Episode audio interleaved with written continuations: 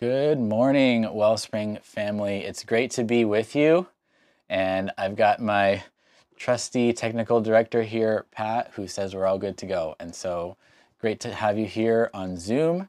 We are actually starting a new series this week called Why Wellspring. And we're kind of transitioning from last week's message that Pastor Cheryl brought us into on where do we go from here and where do we go from here? Well, the where the place that we go is to talk about why we do what we do.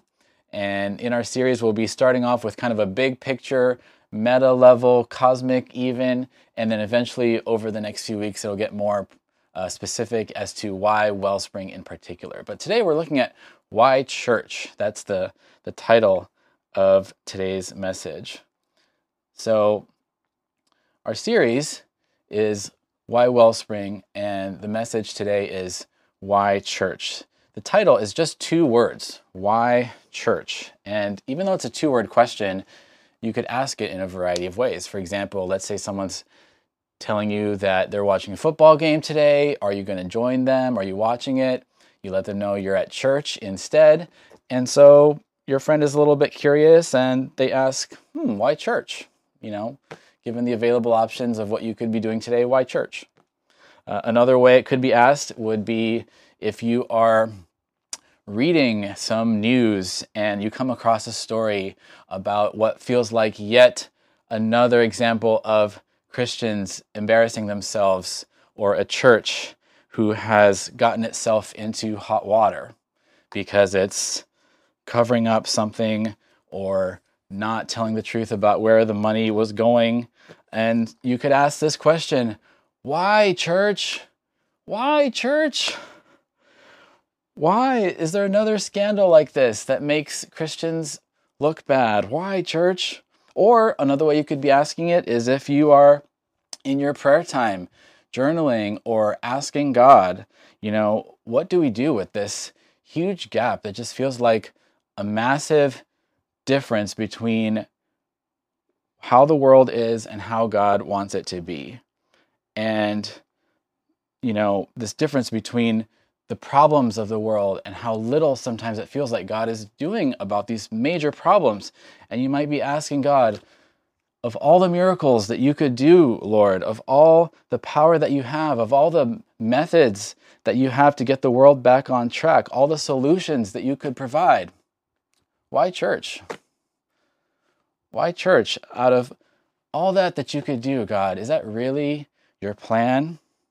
So why church? And why church? And why church? So to answer that, we're going to be talking about a lot of whys, but it'll actually break down into three parts. And it's going to break down into a why, a what, and a how. Why, what, and how. And so first we're going to look at why does the church matter? Then we're going to look at what makes the church unique. And finally, we're going to look at how can the church still be good news for the world? Why, what, and how.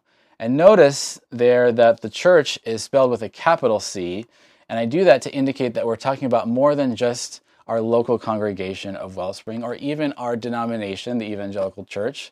Um, we're talking about the body of Christ in general. We're looking really big picture, like I said today. So this this question of why the church matters is really about all churches. Why why does any church matter? And that's why there's a big C there. So to take to take a step back from that, before we even ask why the church matters, um, I think it's important to look at what one of my heroes has to say about why our beliefs matter. Why does it matter what we even think about the church or about how God works or about what we're even doing here? Isn't enough just to talk about our local congregation and how it's going at Wellspring and our relationships here? Why do we even you know, go out to this huge level of belief. And so, before we get to that question of why does the church matter, This is what one of my heroes, Brenda Salter McNeil, has to say about belief. She says, What we believe about God tells us what we believe about people. And what we believe about people tells us what kind of communities and societies we believe we should strive to create. And so it really matters what we believe about God, how God works, because it impacts people. It impacts how we treat people and what type of groups, communities, societies that we will have. Because if we believe that God is rigid, God is stingy, then that's going to affect the type of communities that we create.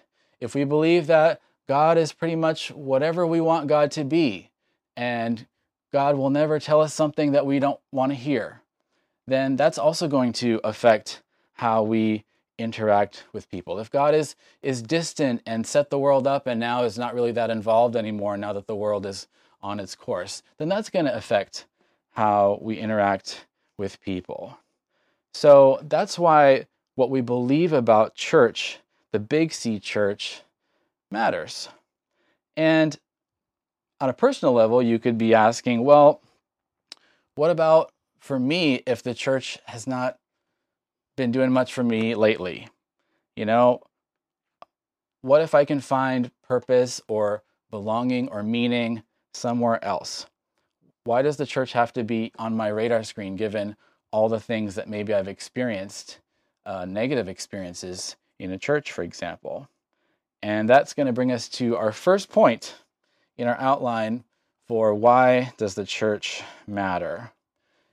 And the first part is God's mission has a church. Notice I didn't say God's church has a mission. It's intentionally switched to say God's mission has a church. And there's a few other blanks on that point that we'll get to in case you're wondering how come not all the blanks are filled in yet. We will get there. This is just the first two blanks. God's mission has a church. Uh, one of the great theologians of the past hundred years is Jürgen Moltmann from Germany, who says this It's not the church that has a mission of salvation to fulfill in the world, it's the mission of the Son and the Spirit through the Father that includes the church. So, on the big scale of things, the church is relatively recent. It's not nearly as old as the Trinity, right? There was community from the beginning of Father, Son, and Spirit. And the Father sends the Son on mission, and the, and the Son sends the Spirit, and the Spirit starts the church. And so we're part of this thing that God's been doing for a long time. It's not that we have this mission as a church and it starts with us, it starts with God and God's mission. God has already been on a journey of reaching people, reaching the world. And he's done that through his son, he's done that through his spirit, and now he's doing that through the church because God's mission has a church. The word mission um, is, is actually pretty hard to find in an English translation of the Bible. Um, it comes from a Latin translation of the word for sending. You see a lot more about sending in the Bible. An apostle is one who's sent, or a missionary is someone who is sent.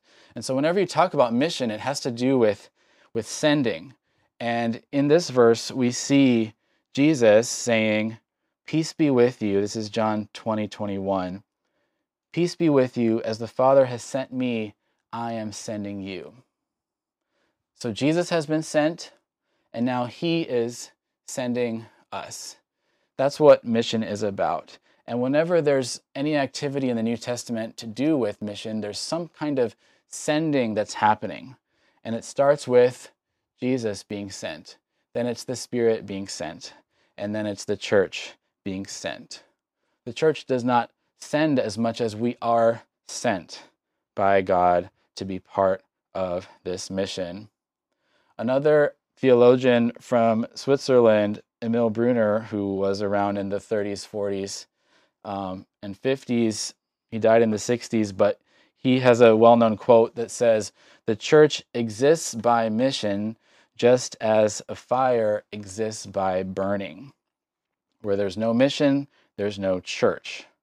And so, what Brunner is saying is that you know, without mission, we are not who we are meant to be, who we are made to be, because the church is part of God's mission.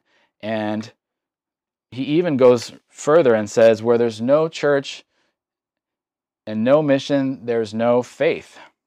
What Brunner is saying is that just as you can't have a fire without burning, you can't have a church that's not joining what God is doing in the world, God's mission. Because remember, it's not so much about the church having a mission as much as it's about God's mission having a church.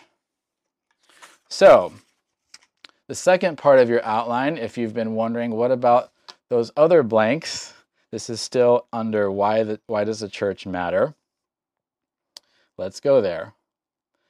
And we see first that God's mission has a church. And second, we see that the church is God's remedy for isolated, immature, and individualistic ways of being. I worked really hard to make sure they all started with I there. I guess I could have said uh, emotionally unhealthy ways of being, but that doesn't start with I. So I went with isolated, immature, and uh, individualistic ways of being. That's where things kind of tend toward if we're in a society like the United States that has a generally Western orientation where things are about the individual. And if things kind of take their course, it can lead to a lot of isolation, immaturity, and super individualistic thinking where it's really just about you and what you want individually. And one of the things about societies like ours, you know, it's not that individualistic societies are worse than collective societies. Both have their issues. You just have to know what the pros and cons are, right? But in a society that's individualistic, then our natural default is to just see ourselves as an individual with personality traits, individual attributes. We look at ourselves in terms of what have I personally achieved in my life. There's a focus on fulfilling your potential as a person. There's a focus on making independent choices with as much personal freedom as possible. And if this sounds kind of normal, it is. It goes without saying because we're in that type of society. It doesn't make you a bad person. We just have to be aware of this environment that we're swimming in and this pull towards isolation, towards immaturity and individualistic thinking that says, I don't need anyone but myself. And maybe if I'm a Christian, then I'll just add Jesus, you know, so it'll just be me and Jesus, and then we're good. That's individualism. Well, what about other people? What about a community of folks that might say something that you don't like? Is it really just about finding something as a consumer for what your personal tastes are? It's not just about me and Jesus, because that's where the church can make a difference. Because in the church, we're no longer isolated when we connect. We're no longer able to quite get away with as much of our immaturity because people are there to hold us accountable. And we're not just thinking about what's good for us, we're thinking about what's good for others. The church helps us to break out of these patterns that will pull us away. And so that's kind of a practical way that church matters. It's not that there aren't other ways to be free of isolation or immaturity or individualistic thinking, but what we see in Scripture is that God does this through the church. It's God's remedy. So, our first reflection question, just going back to this question of mission and church, you can talk about this in your small groups this week or reflect on it. What differences do you notice between God's church has a mission and God's mission has a church? What do you what do you notice about that? Does it feel the same or is there something different when we say God's church has a mission versus God's mission has a church? Are you more comfortable being in a position of sending, you know, like a church that sends out missionaries or are you willing to be uh, someone who is sent, thinking of yourself as someone who is sent by the Holy Spirit as part of what God is doing? Are you more comfortable sending or being sent? And I know this this sermon has a lot of quotes. It's got a lot of um, different theological ideas because this is one of kind of my my favorite topics to think about is the church, what it is, why it exists, ways to do it better, ways it's gone wrong. And I know it can be a little bit um, of a bombardment like water from a fire hose. So I wanted to make sure that we had some time in the sermon to relax and take a breath.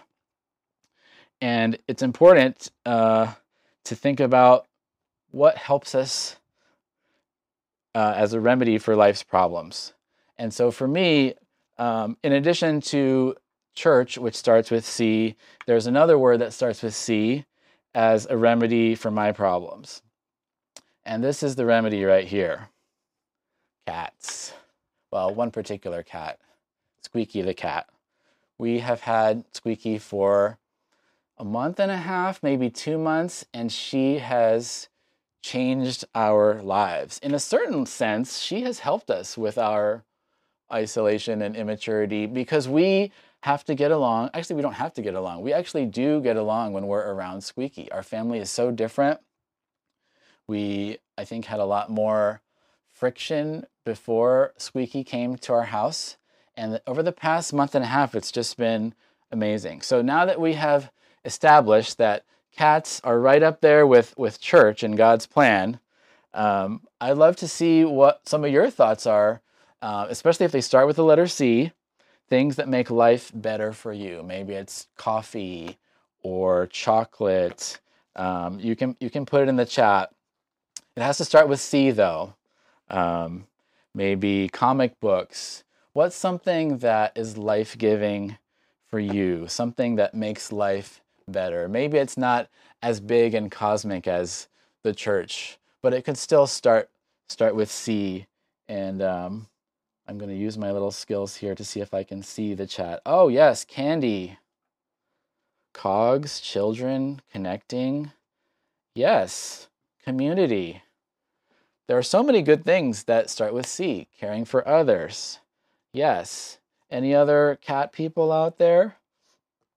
we didn't know we were cat people until about two months ago. So this is all like a revelation to us. Who knows what the next year will bring of how of how God will help us to be our, our best selves. Okay, cookies. Yes, absolutely.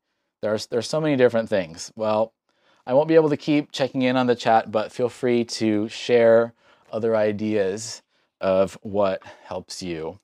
But now that we have looked at uh, why church matters, we're going to go to what, from why to what, and what makes the church unique. What's so special about the church? You know, you can sing songs and hear teaching other places. You can have snacks and friends in other places. You know, what's so great about church? Is it really that unique? Uh, Diana Butler Bass is a historian and preacher, and she says this. She says, Institutions come and go, but the body of Christ, it existed as the Word from the beginning. It exists now in a diversity of forms and will continue to exist even if human beings and their words and their world go extinct. Like that's a that's a deep thought. You know, what does it mean that it's always existed from the beginning? Well, think about it, right? Body of Christ. The church is the body of Christ, but we are not the first body of Christ. There actually is the second member of the Trinity, Jesus, who was there at the beginning. That's what she's talking about. The body of Christ existed as the Word, and then it became flesh and then sent the Spirit and then birthed the church. And now we have all these different ways of doing church in who knows how many languages and cultures.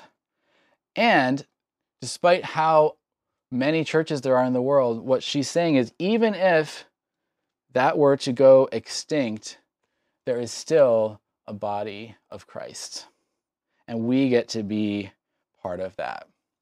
And so one of the one of the things that can help us think about what makes the church unique is in your outline here. And this is another another concept from a different theologian. And that is this is the one to fill in the blanks if you have your notes. The church is a sign, instrument, and foretaste of God's kingdom. This is part of what makes the church unique that we are a sign, an instrument, and a foretaste of God's kingdom. Pastor Dan, why did you choose those three words? That doesn't make that much sense to me. Don't worry, I did not choose those three words. this other guy did. Let's blame him. Lesslie Newbigin. He's a well known missiologist who uh, has passed away now, but he's been really influential in the idea of churches um, being in line with God's mission and God's mission having a church.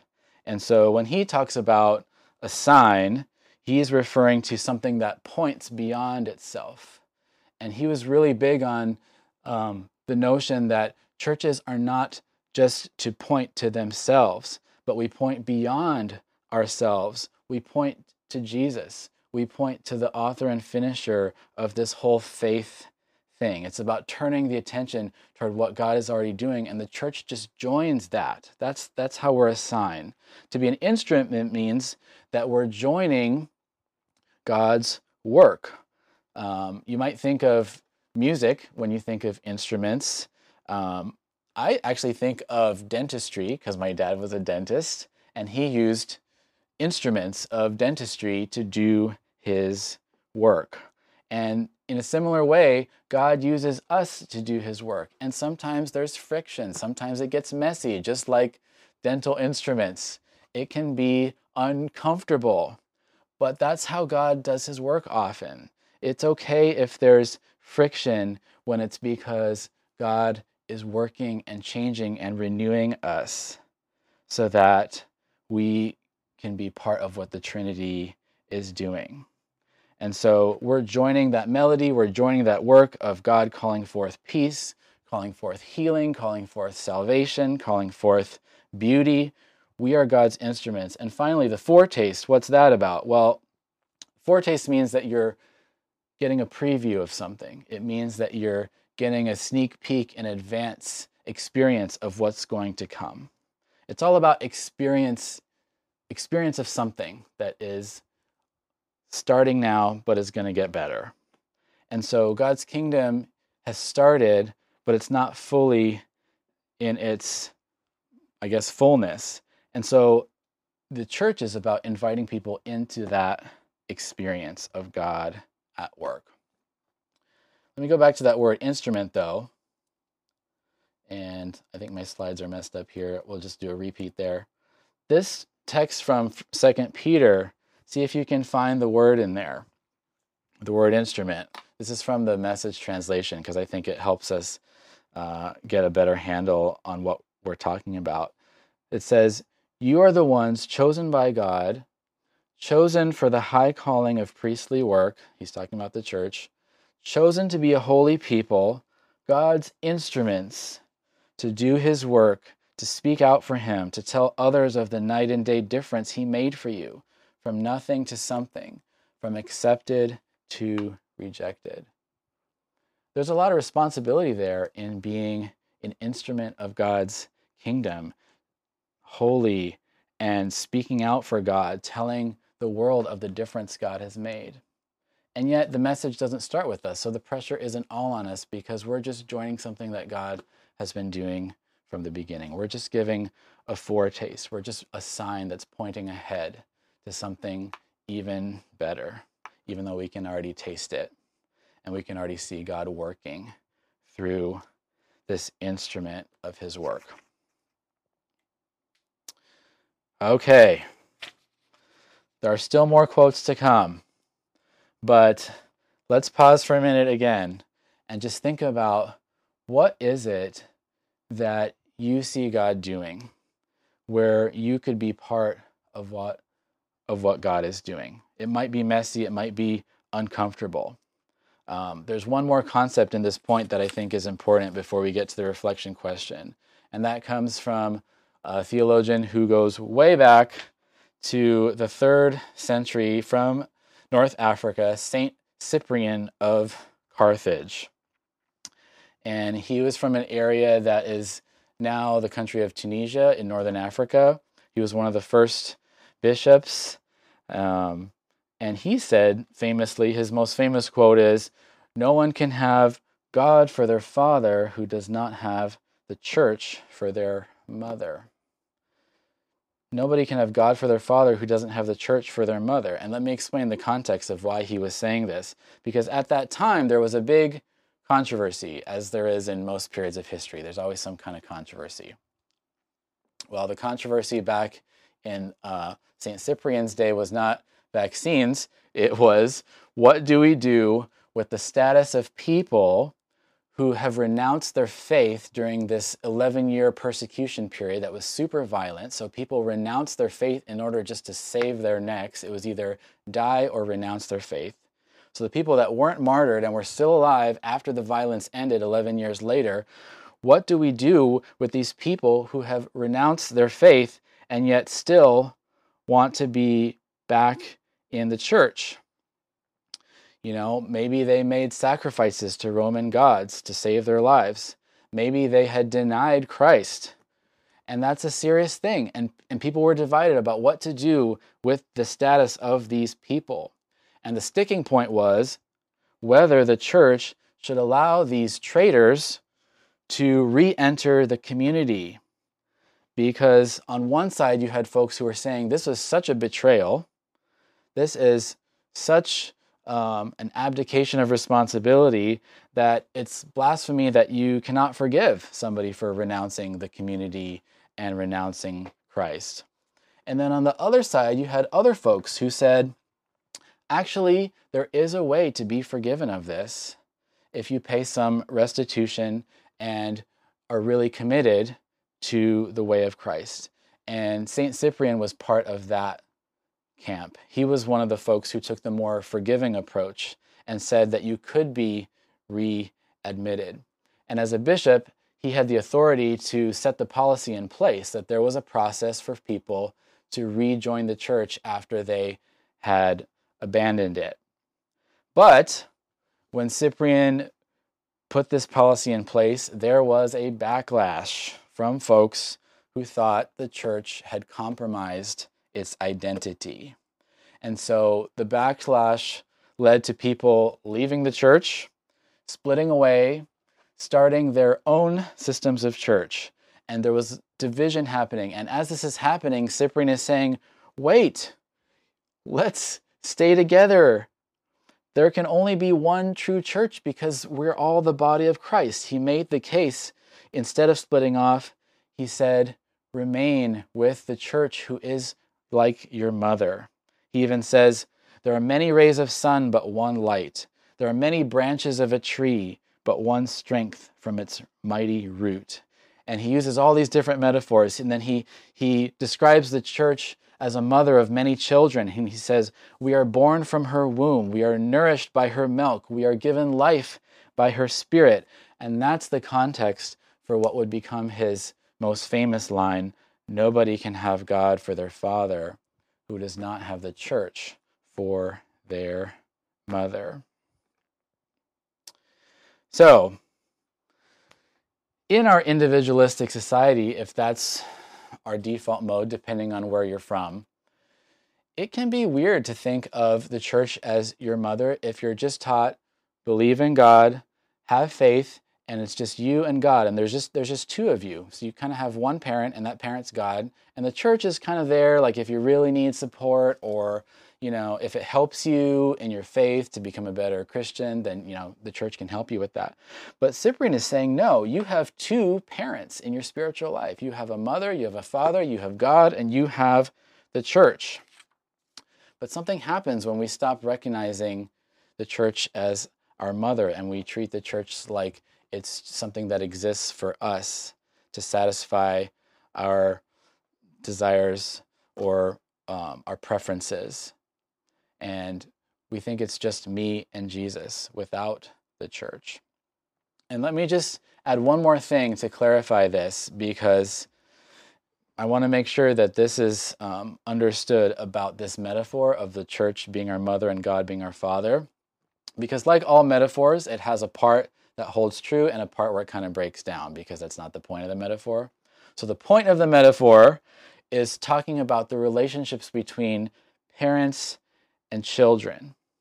You know, parents um, are the ones who produce children. You cannot produce children if you don't have parents, right? But what it's not saying is something about wives and husbands. And some folks have tried to use this idea as a justification for um, an unequal relationship between wives and husbands because if God is like the husband and the church is like the wife, then there's this hierarchy. And we can start to justify things like telling the wives to submit to the husbands, but the husbands don't have to mutually submit to their wives, which it says in Scripture to mutually submit. And so, what Cyprian is saying is just as children are biologically produced by a mother and father, in a similar way, the followers of Jesus are spiritually produced by a mother church and a father God. You need both. So the, the metaphor works when you're talking about parents producing children, but the metaphor does not work if you try to make it say that wives should submit to husbands because husbands are somehow closer to God, um, which the Bible doesn't teach, or closer to God's authority, which you know real life experience doesn't teach that, and the Bible doesn't doesn't teach that. Um, Ephesians five says, "Be subject to one another mutually."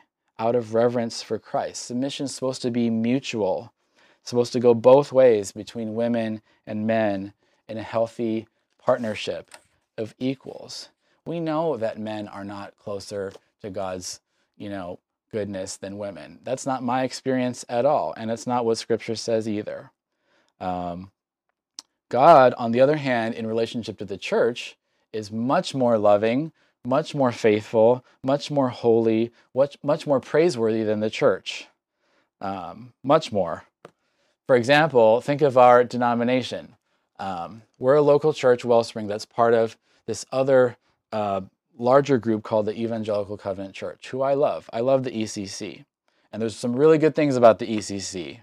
And I'm really glad that Wellspring belongs to it. But as much as I like it, it's not on the same level as God. It's not even close.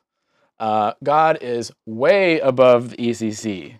The ECC submits to God. God does not submit to the ECC. It's the other way around. And the reason why I'm, I'm spelling this out so didactically is just to make sure that it's clear because there's been so much damage that's been done with this idea that men should be in charge of women because God is in charge of the church. That's not what the metaphor means. The metaphor means that you are produced by your parents, so honor them. It doesn't mean that men are like God and women are like the church. That's not how it works. Okay, so diatribe over, and we will go to our second reflection question. What do you think of all this? This would be a great uh, discussion question for your groups or even journaling. What's your reaction to this idea of the church as your mother? Is that new to you? What do you think of it? And if you think about your spiritual life, how has the church nurtured you or shaped you into who you are today? Okay, so we've got two out of three. Let's bring it home with our final uh, question. We did the why, we did the what, and now we're going to go to the how. How can the church still be good news to the world? How can the church still be good news? For the past three or four years, uh, some of you know that I've been working on this book project that's taken way too much of my time, and I complain about it a lot. Sorry, God. But in this project, I've been writing about the struggle with how do we make sense of what the church has done, good, bad, and ugly, because they're all very real. And you can't just pick one and say it's all bad, or you can't just pick one and say it's all good, because especially when it comes to the American version, the evangelical version that we have, that Wellspring is part of, by the way, there is a vast range of what people experience because when it's good, it can be really good. But when it's bad, it can be really bad. And how do we make sense of that? And can the church still be good news? And so, what I've been processing and writing and praying and talking and discussing and reading about is how do we think about this in a way that doesn't minimize any of those very true realities the truth that it can be very, very good, the truth that it can be really, really bad and really ugly. How do we make sense of that mixed bag where the church is beautiful and yet broken? Because the beautiful part, you know, we don't struggle with that when the church is going well, when we love our church, when our church loves us, um, when we're growing and finding out new things about God that we never knew before, when we're digging into um, amazing teaching and scripture, it's it's great. There's nothing like it. What makes us struggle is the broken part, the part that is not going as planned. And yet, even though there's that broken part, it doesn't negate the beautiful part. And even though there's that beautiful part, it doesn't negate the broken part. And in the book, I quote a well known pastor who once said this about the church. He said, It's the most frustrating institution in the whole world, and yet, when it's running on all cylinders, there is nothing like the church.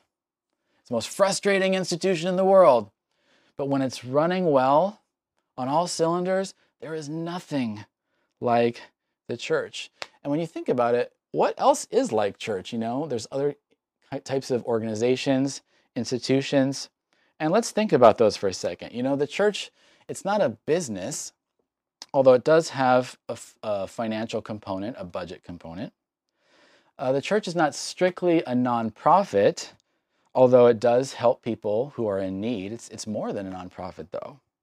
Uh, the church is not exactly a school, but it does facilitate teaching and learning. Uh, the church is not exactly a mental health clinic, but it does offer encouragement for weary souls.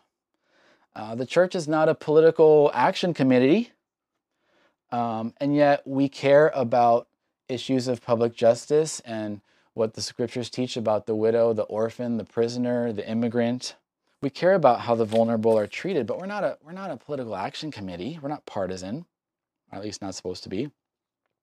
What a strange thing. This institution, this organiza- organization, this organism, whatever it is, this this church thing, it's it's not like anything else. It has elements, but it really is unique, especially when you go back to what we saw earlier from Diana Butler Bass. This thing has been going on since the beginning, the body of Christ.